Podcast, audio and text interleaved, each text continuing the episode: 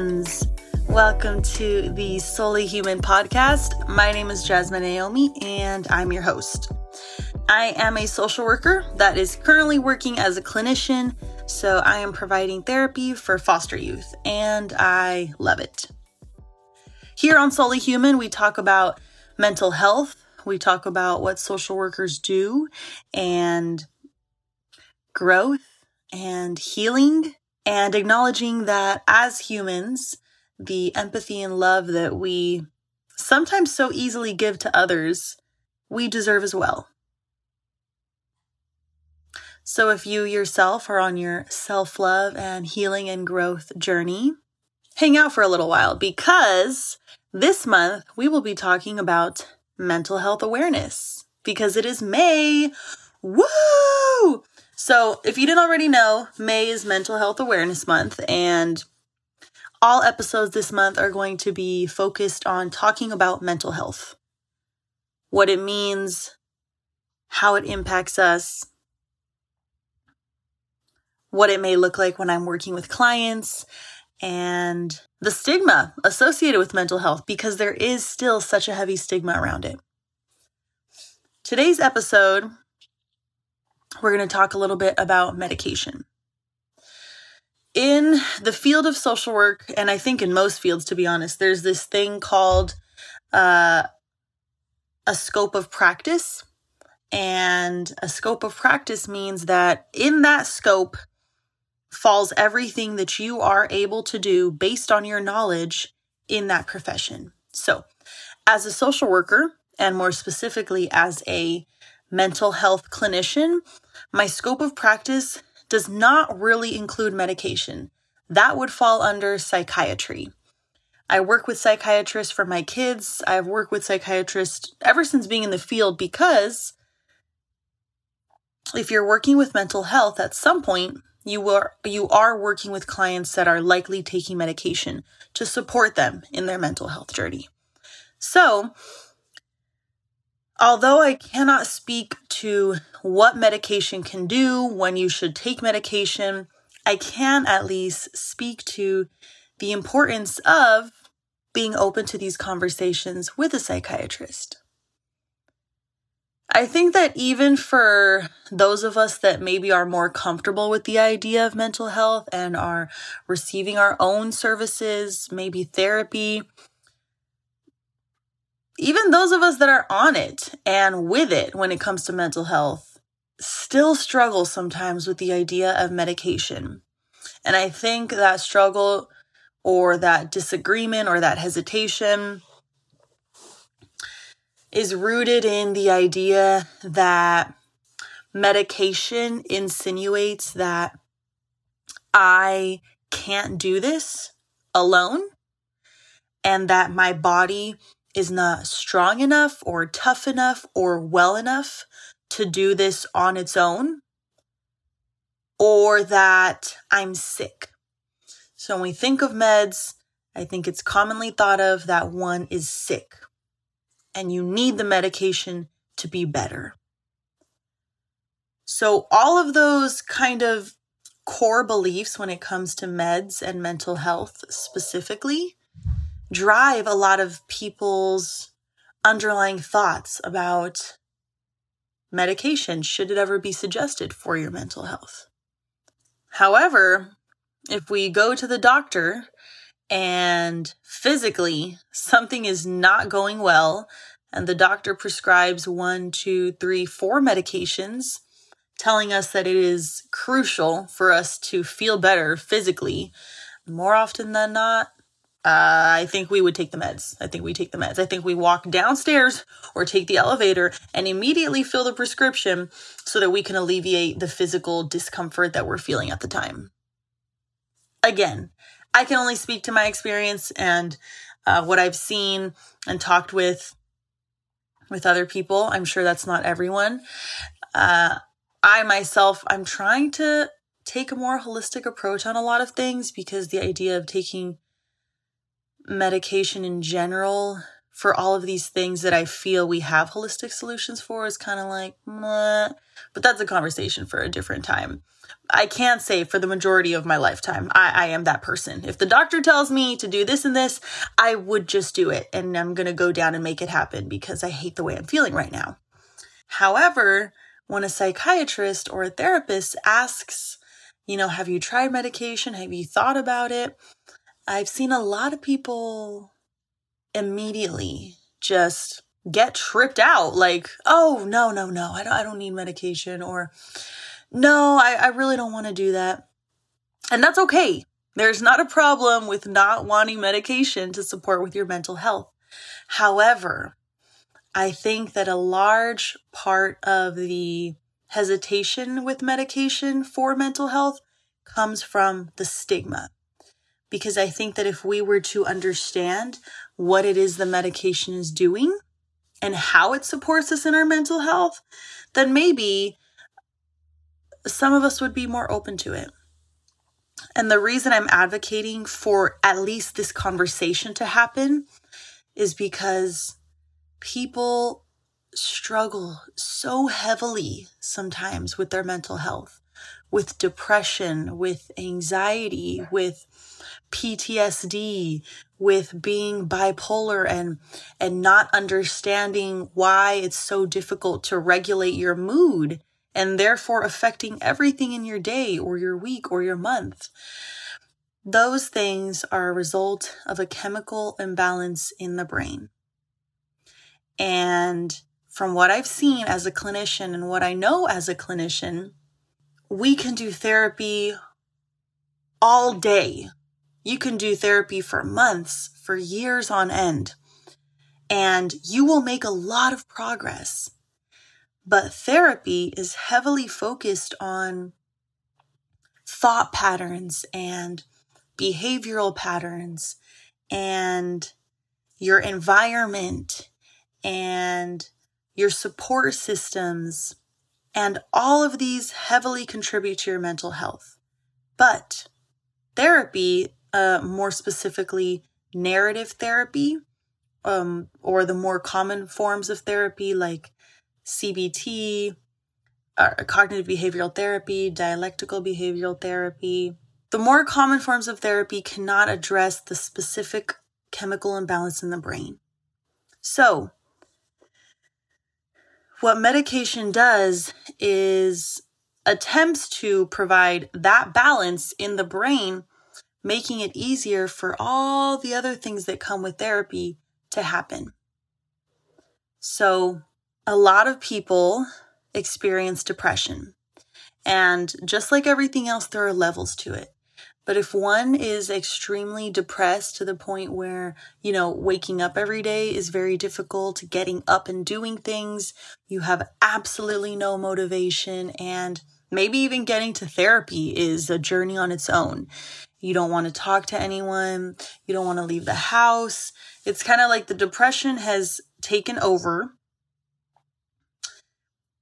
in those spaces, for example, what medication would do is address the chemical imbalance that's happening so that the things you talk about in therapy and the things you do in therapy are a little bit easier.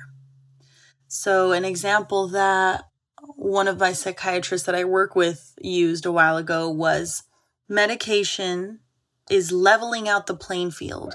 So that way you have what you need to do the rest of it, to work on the other things. It's making each day a little bit easier to do what you originally were trying to do that felt impossible. So it's just an additional tool.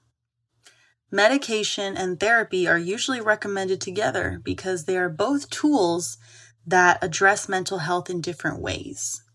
So I myself have ADHD, and this is pretty new. So, as someone in my mid 20s, believe it or not, and as a therapist myself, I am just now uh, learning about having ADHD for myself.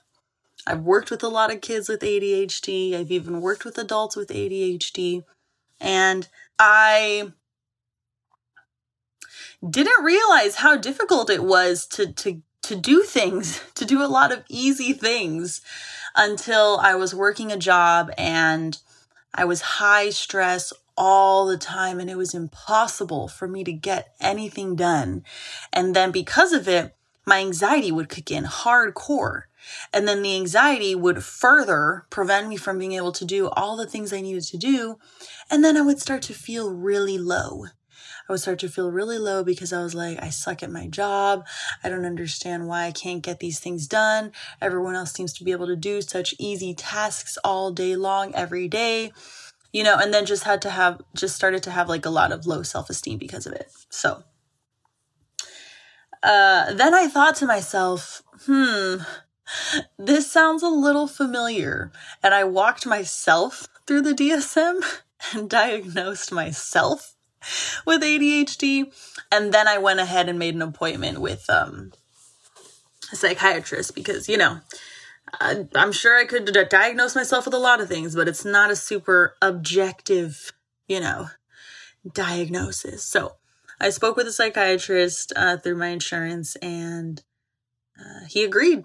He agreed. And then to take it a step further, in addition to walking through the diagnosis with me himself, I did do some ADHD like objective testing. Dang. Passed or failed, just depends on how you looked at it, with flying colors. So, that ended up providing me with a lot of clarity. And I decided I wanted to try meds. And believe it or not, it was crazy. I could literally feel the difference. So, for example, I I'll be talking to someone, right? And then mm, I just end up in a whole different place on my own in my head. Uh, and so I'll do that like in pretty much every conversation ever, right? But if, if you're good in social settings, you know how to respond to where someone cannot tell that you are literally thinking about the fact that you have pizza in your fridge at home and the fact that your laundry is still in the washer and has been there for over 12 hours at this point and how you might actually have to rewash the clothes.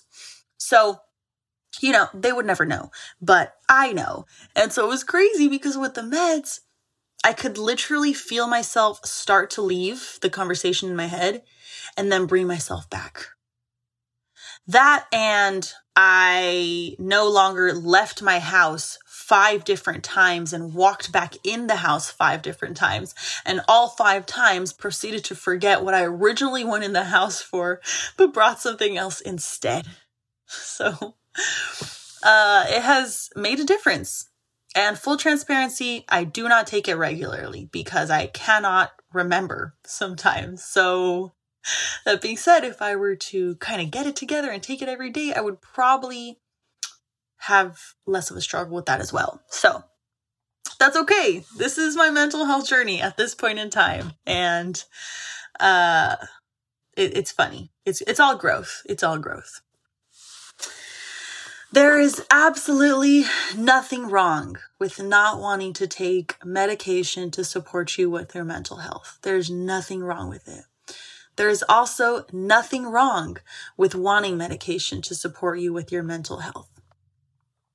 However, I think that being open to just a conversation with a psychiatrist about the thoughts you have and why you're against it or why you're with it and down but worried. I think just being open to the conversation is what would make a lot it, it would make a big difference because then in having these conversations about medication in conjunction to therapy we're expanding our mind giving us knowledge that could potentially eradicate these negative thoughts or eradicate any stigma we have associated with medication and even if after having a conversation about meds, you're still like, no, I think I'm good. Well, then at least you have that information for later. And at least maybe you understand what your mental health is doing or what your diagnosis is doing. And in the process of talking about that, you're learning more about yourself. The people around us, our society, on a micro, meso, and macro level will always have things to say about medication. but your own individual journey is only yours. And each day that you wake up and go about your day, only you are living in your reality. So, whatever is going to work for you to make things easier, to make things more comfortable for you, to go about the things that are important to you, and to spend time with the people that are important to you, and to be able to spend time with yourself, whatever is going to help you and support you in doing that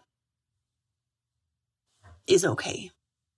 For the month of May, I encourage you to reach out to someone, a friend, a family member, a coworker, whoever it may be that you think might need to know that someone is checking in, even if it's just a text message, text them or call them and let them know that you're thinking about them and that, uh, actually, that's it, that you're thinking about them because that in itself goes a long way. And with all of us being on different journeys, we don't really always know where we are on that journey. And having people to check in on us makes a really big difference. So, as you go into the weekend, into your week, not only do I challenge you to text someone that you care about, but also that you give yourself love and you give yourself empathy. And you ask yourself, is today a good mental health day? A not so good mental health day? What can I give myself to show myself that I love myself? Thank you guys so much for listening to the Solely Human podcast. My name is Jasmine Naomi, and I'm your host. Episodes release weekly on Fridays, and all original music is done by Nathan Salau, and all editing is done by Kevin Spire. Thank you guys, and I hope you have a great day.